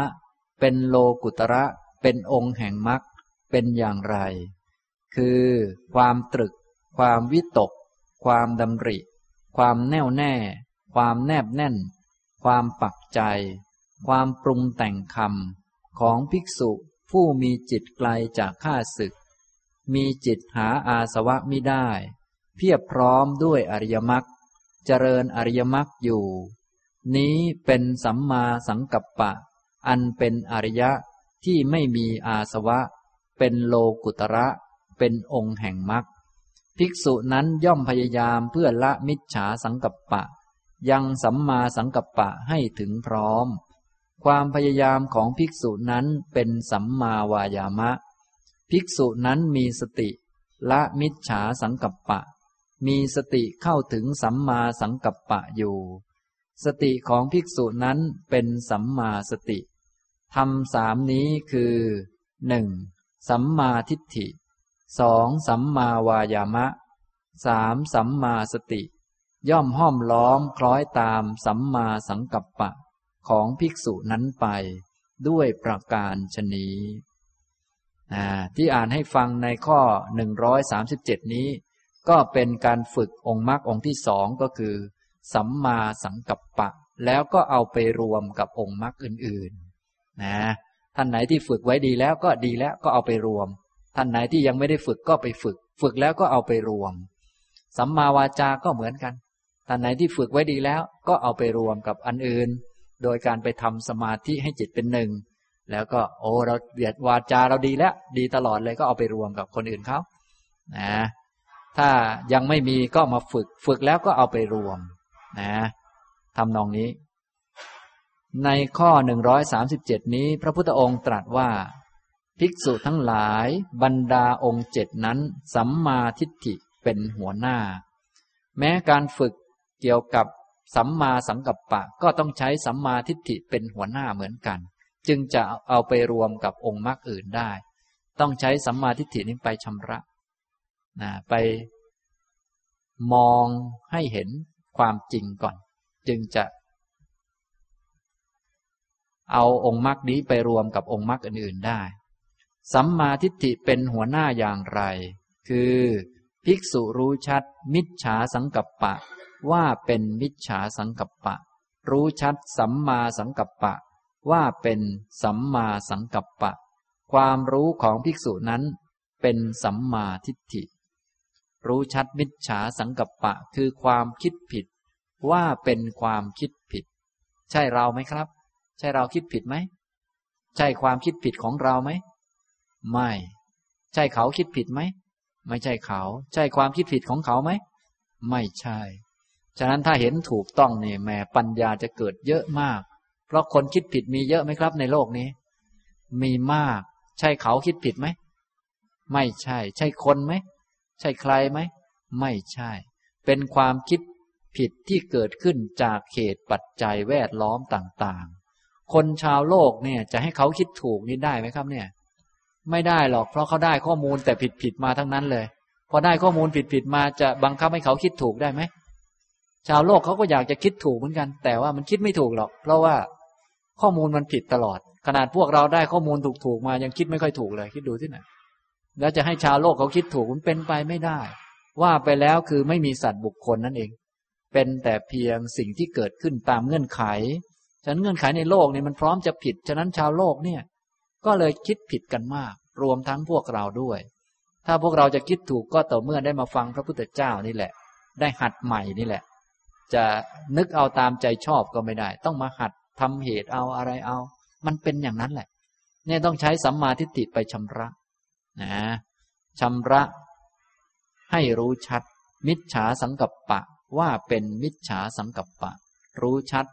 ความคิดผิดว่าเป็นความคิดผิด ไม่ใช่เราคิดผิด ไม่ใช่ความคิดผิดของเรา ไม่ใช่เขาคิดผิด ไม่ใช่ความคิดผิดของเขา แต่เป็นความคิดผิด อย่างนี้พอเข้าใจไหมครับนี่อย่างนี้ ต่อไปก็ต้องรู้ชัดสัมมาสังกัปปะด้วย รู้ชัดสัมมาสังกัปปะว่าเป็นสัมมาสังกัปปะ รู้ชัดความคิดถูกว่าเป็นความคิดถูก ไม่ใช่เราคิดถูก ไม่ใช่ความคิดถูกของเรา ไม่ใช่เขาคิดถูก ไม่ใช่ความคิดถูกของเขาต้องเห็นชัดนะครับ เห็นชัดรู้ชัด ว่าความคิดถูกเนี่ยก็เป็นนามธรรมอย่างหนึ่งที่เกิดขึ้น เป็นของไม่เที่ยง เป็นทุกข์ไม่ใช่ตัว ไม่ใช่ตน และเป็นองค์ประกอบของมรรคอย่างนี้ ทีนี้มิจฉาสังกัปปะคืออะไรบ้าง ก็คือความดำริในกาม กามวิตก ความดำริในในพยาบาท พยาบาทวิตก ความดำริในการเบียดเบียน นี้เป็นมิจฉาสังกัปปะนะความคิดผิด คิดไปในกาม คิดจะเอานั่น คิดจะเอานี่ เยอะแยะมากมาย คิดอยากได้นั่นอยากได้นี่ของต่างๆในโลก สิ่งนั้นสวยงาม สิ่งนี้ดีน่าเอาอย่างนั้นอย่างนี้ ความคิดอย่างนี้เป็นความคิดผิด ใช่เราผิดไหมครับ เราคิดอย่างนี้เราผิดไหมเราไม่ผิด เป็นความคิดมันผิด นะ ฉะนั้นที่ยังผิดอยู่ก็คือความเห็นของพวกเรา นึกว่า อุ้ย คิดแบบนี้เราผิดนี่ อย่างนี้มันมีผิดอยู่ตัวหนึ่งความคิดมันไม่ผิด มันเป็นอย่างนั้นแหละ เป็นความคิดมันผิด แต่ไม่มีเราเป็นคนผิด ฉะนั้นต้องมีสัมมาทิฏฐิไปเห็นว่า อ๋อ นี่ความคิดมันผิดนี่ ตอนนี้ คิดอยากได้นั่นได้นี่ ชี้บอกได้นี้ความคิดผิด ใช่เราไหมครับ ไม่ใช่ คนอื่นก็อยากได้นั่นได้นี่เหมือนกัน นั้นก็คิดผิด ใช่เขาไหม ไม่ใช่ ไม่ใช่คนนี่ไม่ใช่คน พอคิดผิดก็เป็นเหตุนำความทุกข์มาให้อย่างนี้นะคิดพยาบาทคิดพยาบาท คิดแค้นเคือง ไม่พอใจคนนั้นคนนี้เนี่ยคิดพยาบาท คิดแช่งคนนั้นคนนี้ให้เขาตายซะให้มันพินาศฉิบหายซะคิดพยาบาทนะเนี่ยหลายท่านก็อาจจะเคยไม่ชอบใครก็คิดพยาบาทมันแช่งมันให้มันตายไปซะ มันน้านักไอ้หมอเนี่ย ก็ว่าไป นะ นี้เป็นความคิดที่ผิด เป็นความคิดผิดนะ ใช่เราผิดไหมครับ ไม่ใช่เราผิด ไม่ใช่ความผิดของเรา รวมทั้งคนอื่นด้วย เนี่ย เราจึงต้องใช้ความเห็นที่ถูกต้องไปชำระออกไป นะ ความคิดในการเบียดเบียน คิดเอาชนะกัน คิดมีอำนาจเหนือกันแก่งแย่งจริงดีจริงเด่นกัน ใหญ่กว่ากันอะไรกว่ากัน เบียดเบียนกัน นี้ก็เป็นความคิดที่ผิดนะความคิดที่ผิดไม่ใช่ใครผิด ไม่ใช่คนผิด เป็นความคิดที่ผิด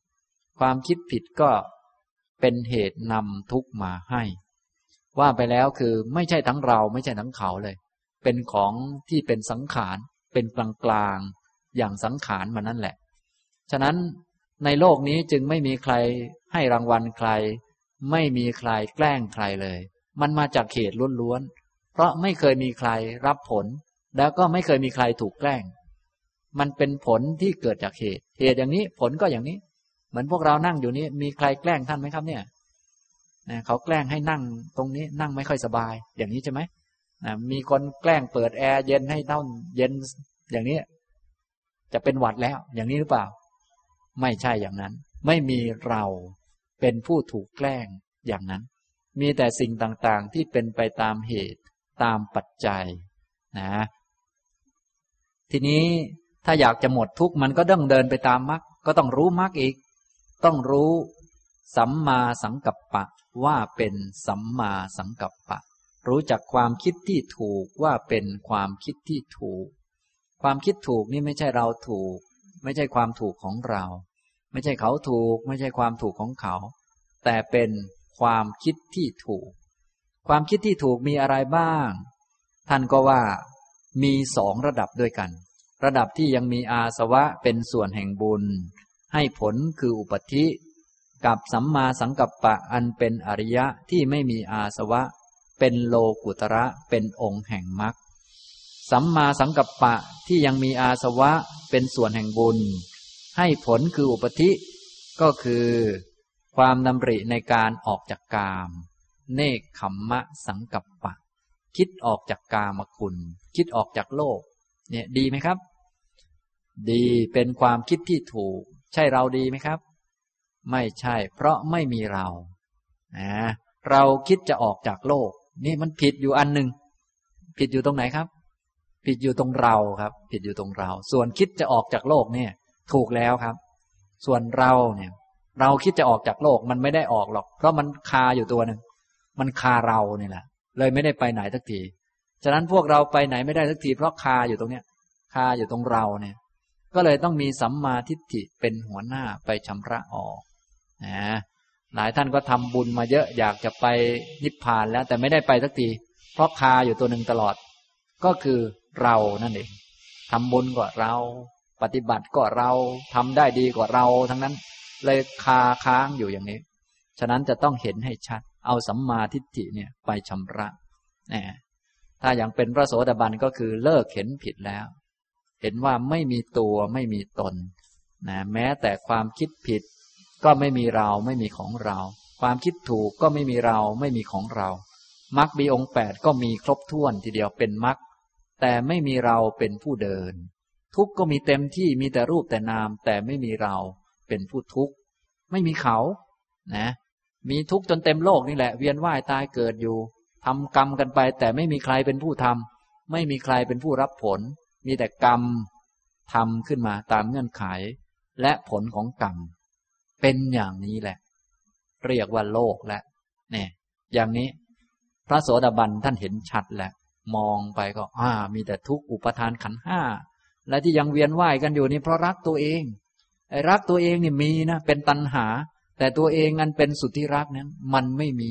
มีแต่ความเห็นผิดว่าเป็นสัตว์บุคคล แต่สัตว์บุคคลนี้ไม่มีเนี่ยอย่างนี้ท่านเข้าใจชัดว่าอะไรเป็นอะไร ส่วนพวกเรา ทั้งรักตัวเอง ทั้งมีตัวเองอันเป็นสุดที่รักด้วย แถมมีของตัวเองด้วยหวงตัวเองด้วย ตบกันไปตบกันมา เลยไม่ได้อะไร วนอยู่ตอนนี้ย เลยวุ่นวายอยู่เนี่ย เป็นวัฏฏะสงสารเนี่ย อย่างนี้ทำนองนี้ เราก็เลยต้องมาฝึกอริยมรรคนี่แหละ ก็เพื่อชำระให้ชัดเจนจะได้เข้าสู่ทางที่พระพุทธเจ้าตรัสเอาไว้นะเพราะว่าอริยมรรคนี่เราก็ฟังบ่อย ๆ แล้ว แต่ว่าแม่อยากจะเข้าเหมือนกัน แต่มันเข้าไม่ค่อยได้สักทีเนี่ย มันคาอยู่ตรงไหนล่ะ มันคาอยู่เราครับ มันคาอยู่ตัวหนึ่งซึ่งเราไม่มีจริงด้วยอ่า อันนี้ก็เลยต้องใช้สัมมาทิฏฐินั้นไปชำระ แม้ความคิดที่ถูกเป็นสัมมาสังกัปปะเนี่ย ก็มีสัมมาทิฏฐิเป็นหัวหน้าเหมือนกัน ก็ต้องไปชำระ ให้รู้ชัด สัมมาสังกัปปะว่าเป็นสัมมาสังกัปปะ ความดำริในการออกจากกามความดำริในการไม่พยาบาท มีเมตตา เมตตานี่ดีไหมครับ แม้ดีมากเจริญเมตตานี่ดีมากนะเป็นความคิดที่ดีเป็นสัมมาสังกัปปะ แต่เป็นเราไหมครับ ไม่เป็น ไม่เป็นเราไม่เป็นของเรา ไม่เป็นใครไม่เป็นของใคร เป็นนามธรรมที่เกิดประกอบกับจิต ต้องรู้สัมมาสังกัปปะ ว่าเป็นสัมมาสังกัปปะดำริในการไม่เบียดเบียน คิดกรุณา ช่วยเหลือคนโน้นคนนี้ คนเขาตกทุกข์ได้ยากก็คิดช่วยเหลือ มดมแมลงก็คิดช่วยเหลือ อย่างนี้คิดดีไหมครับ ดี แต่เป็นเราดีไหม ไม่ เราได้ช่วยเหลือเขาใช่ไหม ไม่ใช่ แต่เป็นความคิดมันเกิดขึ้น เป็นความคิดที่ดี ต้องรู้ชัดความคิดที่ดีว่าเป็นความคิดที่ดี และความคิดที่ดีนี้สามารถเป็นองค์ประกอบของมรรคได้แน่พาเดินไปสู่ความสงบร่มเย็นได้ ถ้าอยากจะร่มเย็นก็ต้องเดินไปตามมรรคไม่ใช่ทำไปตามใจชอบ ต้องทำไปตามเงื่อนไข ตามเหตุตามปัจจัยเนี่ยอันนี้ก็สัมมาสังกัปปะที่เป็นฝ่ายบุญ ให้วิบากเป็นอุปธิ ส่วนฝ่ายโลกุตระก็คือ ความตรึกความวิตก ความดำริ ความแน่วแน่ ความแนบแน่น ความปักใจ ความปรุงแต่งคำ ก็คือความคิดในหัวสมองของพวกเราทั้งหลายเนี่ย มีเยอะแยะนะความคิดปรุงแต่งเป็นถ้อยคำประโยคนู้นประโยคนี้ขึ้นมา วิตกวิจารณ์ต่างๆ นานา ความคิดเหล่านี้ ถ้าเป็นความคิดของผู้ที่มีจิตห่างไกลจากข้าศึก มีจิตหาอาสวะมิได้ เพียบพร้อมด้วยอริยมรรคเจริญอริยมรรคอยู่ จึงเป็นสัมมาสังกัปปะอันเป็นอริยะ ที่ไม่มีอาสวะเป็นโลกุตระ เป็นองค์แห่งมรรคนะอันนี้เป็นสัมมาสังกัปปะระดับโลกุตระ พอรู้อย่างนี้แล้ว ภิกษุนั้นย่อมพยายามเพื่อละ มิจฉาสังกัปปะ ยังสัมมาสังกัปปะให้ถึงพร้อม ความพยายามของภิกษุนั้นเป็นสัมมาวายามะเนี่ยในเรื่องเกี่ยวกับความคิด เบื้องต้นก็ต้องใช้สัมมาทิฏฐิก่อน ไปรู้ชัด มิจฉาสังกัปปะ ความคิดที่ผิดว่าเป็นความคิดที่ผิด รู้ชัดสัมมาสังกัปปะ คือความคิดที่ถูกว่าเป็นความคิดที่ถูกมันเป็นอย่างไร อะไรบ้าง พอรู้ชัดแล้วก็พยายามเพื่อละ มิจฉาสังกัปปะละความคิดที่ผิด แล้วก็เข้าถึงความคิดที่ถูกต้อง ไปละ ความคิดที่ผิด หัดละ หัดฝึกหัดนะหัดละที่ละนั้นถูกแล้วนะที่ผิดอยู่ก็คือมีเราเอาเราออก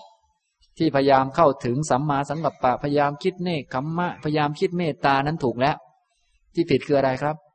ที่ผิดคือเราเอาเราออกนะให้ทำสัมมาวายามะ โดยมีสัมมาทิฏฐิอยู่ข้างหน้านะอย่างนี้ ภิกษุนั้นมีสติละมิจฉาสังกัปปะ มีสติเข้าถึง สัมมาสังกัปปะอยู่ สติของภิกษุนั้นเป็นสัมมาสตินะแบบนี้ก็จะค่อยๆ รวมองค์มรรคเข้ามาได้ แต่ถ้าทำผิด เช่นอย่างพวกเราทั่วไปเนี่ยแม้พยายามเจริญเมตตา ให้โลกเขามีความสุขเมตตาเยอะแยะอย่างนั้นอย่างนี้ ก็นึกว่าแม้เราเป็นผู้มีเมตตา อย่างนี้องค์มรรคมารวมไหมครับเนี่ย ไม่มารวมครับ มันคาอยู่ตัวหนึ่ง มันคาตรงไหนครับ เรา มันคาเราอยู่ ฉะนั้นมรรคเนี่ยมันเข้ามรรคไม่ได้ เข้าประตูนิพพานไม่ได้ ก็เพราะมันคาอยู่ตัวหนึ่งนะตัวเรานี่มันขวางอะไรไปหมดเลยนะ ขวางมันเข้านิพพานไม่ได้นะฉะนั้นประตูนิพพานว่าไปแล้วมันแคบ ทีนี้มันแคบเนี่ยตัวเรานี่มันอ้วนมันกว้าง บางท่านก็ยิ่งไปทำอะไรก็ ยิ่งทำดีก็ยิ่งอ้วนขยายอาณาจักรไปเรื่อยเลย อันนี้ก็ยิ่งคับไปใหญ่เลย จะเข้านิพพานก็ต้องขมแมวพุงจนลิ้นห้อยเลยขมแมวเท่าไหร่มันก็เข้าไม่ได้ พยายามทำตัวเล็กแล้วอะไรแล้วก็ยังมีตัวอยู่นั่นแหละตอนแรกตัวใหญ่ก็พยายามทำตัวเล็ก ตอนแรกตัวไม่ดีก็พยายามทำตัวดี เลยเข้าไม่ได้สักที เพราะแท้ที่จริงมันยังผิดอยู่ ก็คือมันยังมีตัวอยู่ นั่นเอง นี่พอเข้าใจไหมครับ สรุปว่ามันไม่มีตัวนั่นแหละ เนี่ยถ้าท่านเข้าใจวิธีการเนี่ยนะองค์มรรคต่างๆ ที่พระพุทธองค์ทรงแสดงแจกแจงนี่ดูเหมือนจะเยอะ แต่ว่าจริง ๆ เนี่ยต้องการให้เห็นชัดว่ามันไม่มีตัวนั่นเอง ทุกอันที่เราทำเนี่ยทำมาเลยทุกอันนั่นแหละดีหมด อันดีๆทำมาเลย องค์มรรคต่างๆ ดีทั้งนั้น แล้วเอามารวมกันที่สมาธิ เอามารวมกัน แต่จะรวมได้ต้องเราเอาตัวออกไปก่อน ถ้ามีตัวมันจะรวมไม่ได้ เพราะมันมีอนาเขตขอบเขตตัวตนเยอะแยะมันขวางกัน อย่างนี้ทำนองนี้นะครับ ฉะนั้นท่านเจริญเมตตานั้นถูกแล้วดีแล้ว ให้เห็นว่านั้นเป็นความคิดที่ดีทำไมมันดีก็เพราะมันดีแหละ มันเป็นของไม่มีตัวตน เป็นของไม่เที่ยง เป็นทุกข์ไม่ใช่ตัวไม่ใช่ตน เป็นองค์ประกอบของมรรคได้ เราก็เจริญเข้ามา ให้เข้าถึงอันนี้แล้วก็เอาไปรวมกับมรรคอื่นๆนะ อย่างนี้ก็จะพาเข้าสู่นิพพานได้ พาเข้าสู่ความสงบได้ อย่างนี้ แต่ไม่มีคน ไม่มีใคร ไม่มีเรา ไม่มีเขาเนี่ยพระองค์ก็จึงสรุปตอนท้ายอีกว่าทำสามอย่างนี้คือหนึ่งสัมมาทิฏฐิสองสัมมาวายามะสามสัมมาสติ ย่อมห้อมล้อม คล้อยตาม สัมมาสังกัปปะ ของภิกษุนั้นไปด้วยประการชนีอันนี้เวลาเจริญสัมมาสังกัปปะทำความคิดดีความคิดให้ถูกต้อง เช่น สวดมนต์ไหว้พระเป็นต้น ถ้าต้องการให้เป็นองค์มรรครวมกันเป็นมรรคเจริญเมตตาเป็นต้นก็ต้องใช้สัมมาทิฏฐิเข้าไปกำกับ ว่าเนี่ยความคิดที่ถูกเป็นความคิดที่ถูก ไม่ใช่เราถูก ไม่ใช่ความถูกของเรา มันเป็นองค์ประกอบของมรรค ก็พยายามละ อันที่ผิดเสีย ความคิดผิดไม่คิด ความคิดผิดเนี่ย ทิ้งไปเลย ไม่คิดพยายามไม่คิด ส่วนความคิดดีๆ พยายามคิด ความพยายามนี้เป็นสัมมาวายามะ มีสติกำกับอยู่เสมอ เพราะถ้าขาดสติคงจะทำไม่ได้นะมีสติ รู้ชัดกำกับยับยั้งว่าเนี่ยเป็นความคิดที่ผิดนะ แล้วก็ยั้งไว้นะแล้วก็พยายามละ ความคิดที่ถูกก็พยายามเพื่อเข้าถึงอย่างนี้ อันนี้ก็เป็นสัมมาสติ สัมมาทิฏฐิ สัมมาวายามะ และสัมมาสติก็เลยห้อมล้อม คล้อยตามสัมมาสังกัปปะของภิกษุนั้นไปด้วยประการชนีนะครับ ฉะนั้นวันนี้ผมมาพูดประเด็นเกี่ยวกับ การรวมองค์มรรคลงก็พูด ถ้าพูดเต็มที่ก็คือเอาองค์มรรคทั้งเจ็ดข้างบนนั้นมารวมในสัมมาสมาธิ ถ้ายังไม่ครบถ้วน ท่านก็บอกวิธีในการนำมาค่อยๆ รวมกันเข้ามา วันนี้พูดมาได้สัมมาทิฏฐิกับสัมมาสังกัปปะ โดยมีสัมมาทิฏฐินั้นเป็นหัวหน้า พอมีสัมมาทิฏฐิเป็นหัวหน้ารู้จักแล้วก็มาทำความเพียรมีสติกำกับ มีองค์มรรคสามแวดล้อมเสมอ อฟังเข้าใจอย่างนี้แล้ว ท่านก็นึกไปถึงองค์มรรคอื่นๆ ก็คล้ายกัน เดี๋ยวคราวต่อไปจะมาอ่านแล้วก็อธิบายให้ฟัง แต่ถ้าฟังเบื้องต้นตรงนี้เข้าใจแล้ว ท่านก็คงจะรู้จักวิธีในการที่จะเอาความดีทั้งหลายที่เราอุตส่าห์ทำเนี่ยนะถ้าไปทำแล้วยึดถือมันก็น่าเสียดาย แทนที่จะละกิเลสได้หลายคนทำบุญเยอะ แต่กิเลสเยอะกว่าเดิม ทุกเยอะกว่าเดิมอีก อย่างนั้นมันก็น่าเสียดาย แต่ถ้าท่านทำด้วยปัญญาด้วยความรู้นะรู้จักความดีว่ามันดี ละชั่วมาทำดี แล้วเอาดีนั่นนะมาเป็นเครื่องอุดหนุนมรรคนะก็จะทำให้ค่อยๆสงบระงับไป เห็นว่าการให้เป็นของมีผลให้นี่มันดี ถ้ามีขวดน้ำอยู่เฉยๆวางอยู่นี่มือผมก็มี ทางคุณพี่คนนี้ก็อยู่ตรงนั้นหิวน้ำอยู่ ไม่มีการให้ผลก็ไม่เกิด แต่ถ้ายกน้ำให้ นี่ดีไหมครับ ดีนะเป็นของดีก็ทำนะนะไม่ใช่ดีเพราะน้ำไม่ใช่ดีเพราะคนนี้ดีเพราะการให้ การให้นี่มันเป็นของดีก็ให้ พอเห็นถูกต้องอย่างนี้ก็เอาอันนี้เป็นองค์ประกอบอันหนึ่งที่จะทำให้เราเดินไปในมรรคได้ เป็นบุญเกื้อหนุนกำลังจิตใจทำให้จิตใจรู้จักปล่อยรู้จักวาง รู้จักมีบุญขึ้นมา จิตใจที่มีบุญ บุญบุญเป็นชื่อของความสุข ความสุขก็เป็นเครื่องอำนวยความสะดวกทำให้ปฏิบัติได้ง่าย อย่างนี้ทำนองนี้นะครับ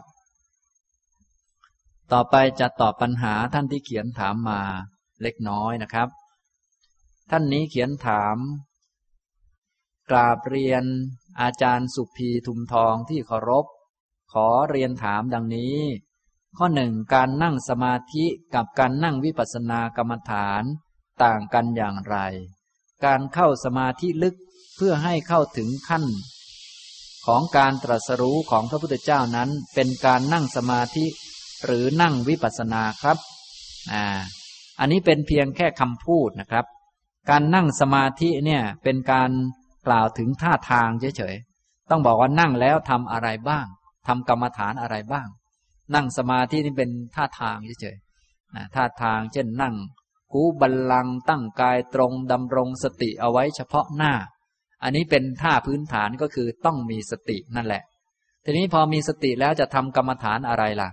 ก็อาจจะทำให้จิตไปอยู่ที่อารมณ์เดียว เพื่อให้มันไม่นึกถึงอารมณ์อื่น มันจะได้สงบบ้าง อันนี้เรียกว่าทำสมถกรรมฐานนะ หรือยกอารมณ์อันใดอันหนึ่งขึ้นมา พิจารณาข้อเท็จจริงของสิ่งนั้น ว่า เอ๊ะเจ้านี้มันเป็นรูปหรือเป็นนาม เที่ยงไหม เป็นสุขหรือเป็นทุกข์ มีตัวตนบังคับควบคุมได้ไหม พิจารณาดูในแง่อนิจจังทุกขังอนัตตา อย่างนี้เรียกว่าวิปัสสนา ฉะนั้นจะบอกนั่งสมาธิเนี่ย นั่งยังไง ก็ต้องดูว่าจะทำแบบไหน เป็นแค่อาการเท่านั้นเองคำว่านั่งสมาธินี่นั่งสมาธิแล้วทำสมถะก็ได้ทำวิปัสสนาก็ได้นะของพระพุทธเจ้าของเรานี้พระองค์เป็นผู้ที่ นั่งสมาธิก็ได้สมาธิระดับสูง คือได้ฌานสี่แล้วก็อาศัยฌานสี่นั้นเจริญวิปัสสนา พิจารณาปฏิจจสมุปบาทจนตรัสรู้เป็นพระพุทธเจ้า รู้แจ้งอริยสัจอันนั้นเป็นพระพุทธเจ้า ส่วนพวกเรานั้นก็นั่งแล้วจิตจะสงบก็อาจจะไม่ถึงจักฌานหรือได้จักฌานหนึ่งชั้นสองก็แล้วแต่ แต่ถ้าพระพุทธเจ้านี่ได้สูงสุด แล้วเวลาพิจารณาก็ยกธรรมะยากสุดก็คือ ปฏิจจสมุปบาทมาพิจารณานะเพราะพระพุทธเจ้านั้นพอได้สมาธิแล้วก็ระลึกชาติอดีตได้ด้วย รู้จุติอุบัติของสัตว์ทั้งหลายด้วย ส่วนพวกเราก็นั่งสมาธิให้สงบปราศจากนิวรณ์สักนิดหน่อย แล้วก็ยกรูปนามขึ้นมาพิจารณา ยกผมขนเล็บฟันหนังขึ้นมา พิจารณาเป็นธาตุดิน เที่ยงไหมอย่างนี้เป็นต้น ก็เป็นวิปัสสนาแล้วนะครับ ข้อที่สองการนั่งสมาธิเพื่อเข้าฌานนั้น การสามารถเข้าถึงฌานที่สูงขึ้นเรื่อยๆ ดีกว่าอย่างไร มีประโยชน์อย่างไรครับ ฌานที่สูงขึ้นเรื่อยๆ สมาธิที่ดีขึ้นเรื่อยๆ จิตก็มีความพร้อมมากขึ้นเรื่อยๆ ถ้าคนทำเป็น เนื่องจากจิตยิ่งถูกการซักฟอกมันยิ่งสะอาด ฉะนั้นจิตที่ดีที่สุดสำหรับการนำมาใช้งานก็คือฌานที่สี่แม้อันนี้มันดีมาก เพราะว่ามันสะอาด และสะอาดเป็นเวลานานกำลังมันเยอะ เหมือนคนมีกำลังดีไม่เจ็บป่วยทำงานได้เยอะไหมครับ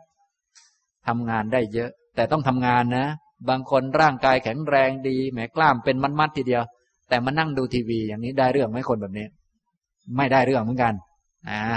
ฉะนั้นการทำสมาธิได้ระดับสูงขึ้นก็เหมือนฝึกจิตให้มีความพร้อม ถ้าคนรู้เรื่องวิปัสสนา รู้เรื่องการยกรูปยกนามขึ้นมาพิจารณา ยิ่งจิตสะอาดดี ก็มีโอกาสที่จะมองละเอียดชัดกว่าคนอื่นเขานะฉะนั้นก็มีประโยชน์ในแง่นี้นะครับ แต่ถ้าเป็นประโยชน์ในแง่อื่น ๆ เช่นว่าเข้าสมาธิแล้วมีความสุขสงบมีสุขในปัจจุบันอย่างนั้น ก็พวกเราอย่าเพิ่งทำอันนั้นเอาไว้สำหรับให้พระอรหันต์ท่านพักผ่อน ส่วนปุถุชนอย่างพวกเราเนี่ย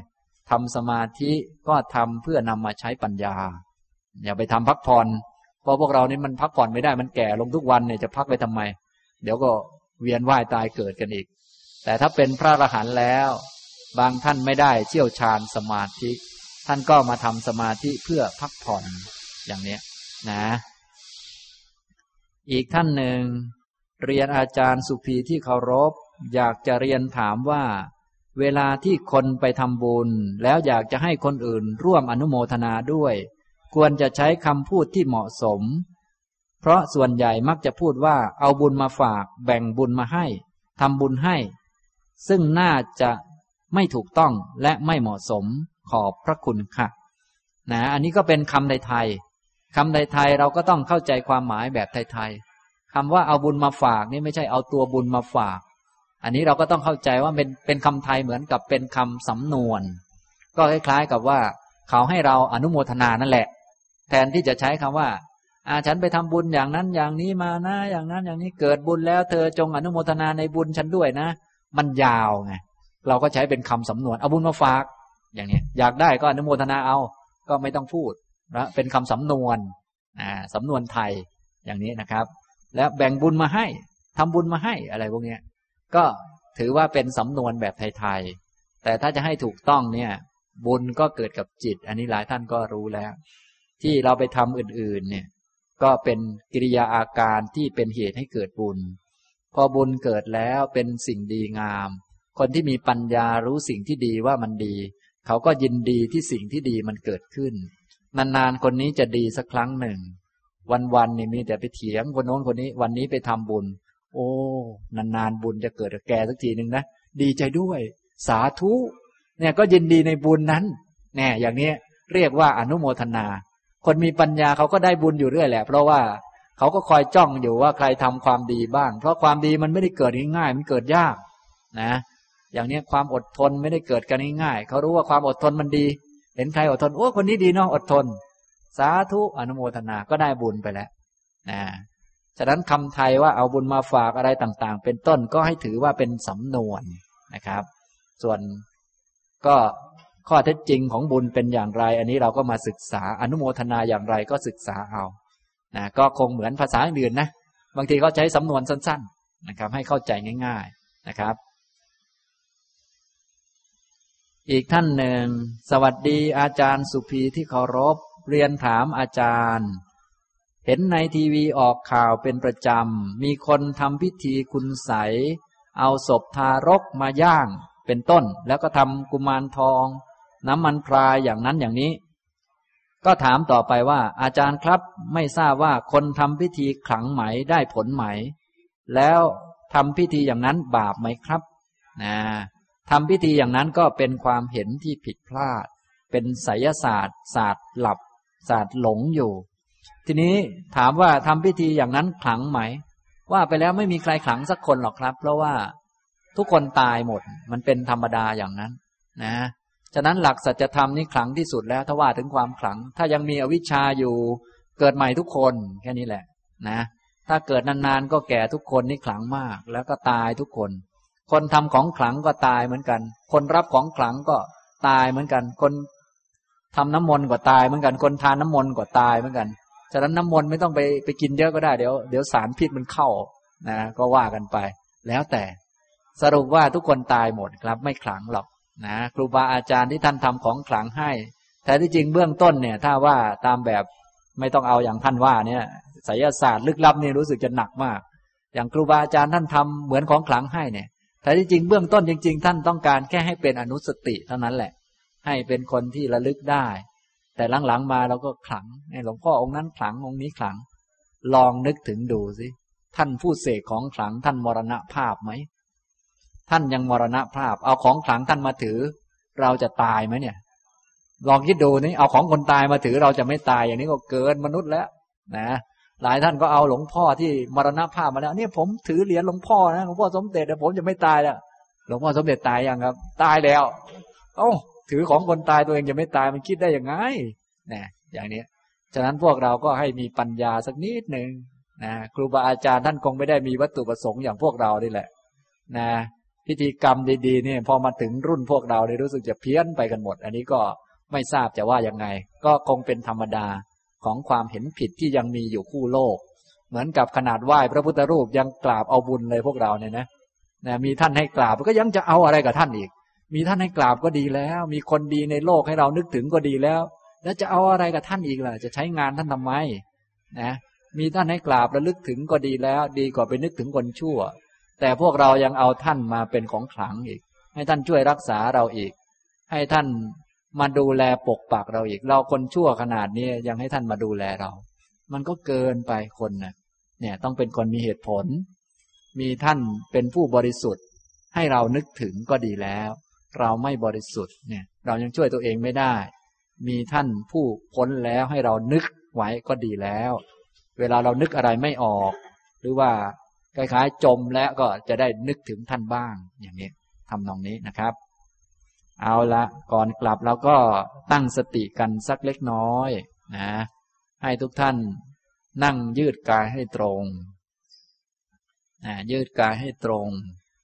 ดำรงสติไว้เฉพาะหน้าทำความรู้ว่ากายนั่งอยู่ กายนี้นั่งอยู่ กายที่อยู่ในท่านั่งมันเป็นอย่างนี้แหละ มันเป็นอย่างไร ก็ใช้จิตไปสำรวจดูในกายนี้ มีหัวสำรวจที่หัวทำความรู้สึกไปที่ศีรษะ ไล่มาที่คอ ที่หลัง ที่ก้น จนกระทั่งถึงเท้า ที่เหยียบอยู่กับพื้นท่าของกายที่นั่งอยู่อย่างนี้แหละเรียกว่ากายมันนั่ง กายที่นั่งอยู่มันไม่รู้จักว่ามันนั่ง ตัวรู้ว่ากายนั่งก็คือจิต ให้เราฝึกเอาจิตมาไว้ที่กาย มารู้กาย มือของเราจับกันอยู่ หรือจับที่เท้าอยู่ ก็ให้รับรู้มือกับเท้ามันไม่รู้จักกัน ตัวรู้ก็คือจิต เอาจิตมารับรู้นะ อย่างนี้เรียกว่าเอาจิตมาไว้กับกายไว้ก่อนเป็นฐานเป็นที่ตั้งเสมอ ต่อมาเมื่อจิตอยู่กับกายแล้วก็หัดพิจารณากาย ให้ทุกท่านยกจิตไปที่บนหัว มีเส้นผมอยู่บนหัวเส้นผมก็เป็นของไม่เที่ยง เริ่มต้นจากธาตุของพ่อแม่ อาศัยอาหารกลืนกินเข้าไปซาก เป็ดซากไก่ซากสิ่งมีชีวิต ข้าวน้ำย่อยมาแล้วก็เป็นเส้นผม มาอย่างนี้แหละ มาวางอยู่บนหัว รอบหัวเรา ต่อมาก็พิจารณามาที่ขน ก็เหมือนกัน ขนนี้มีอยู่ทั่วทั้งตัวยกเว้นฝ่ามือและฝ่าเท้า ก็เป็นของไม่เที่ยง เริ่มต้นจากธาตุพ่อแม่ผสมกัน แล้วก็อาศัยอาหาร ก็แตกตัวมามีขนอยู่นี้แหละ ต่อมาก็พิจารณาเล็บ เล็บก็อยู่ที่ปลายเล็บ นี้ก็เป็นของไม่เที่ยง ต่อมาพิจารณาฟันที่อยู่ในปาก นี้ก็เป็นของไม่เที่ยง สักวันหนึ่งก็จะแยกย้ายกันไป ต่อมาก็พิจารณาหนังที่หุ้มอยู่ทั่วร่างกายนี้นะนี้ก็เป็นของไม่เที่ยง เนี่ยทำนองนี้เรียกว่าการรู้จักพิจารณากายขึ้นขึ้นลงลงเบื้องต้นเอาจิตมาไว้กับกาย พิจารณากายเสมอจะทำให้ไม่ลืมความจริงมีสติ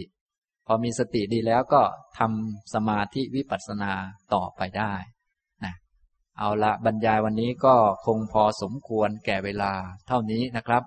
อนุโมทนาทุกท่านครับ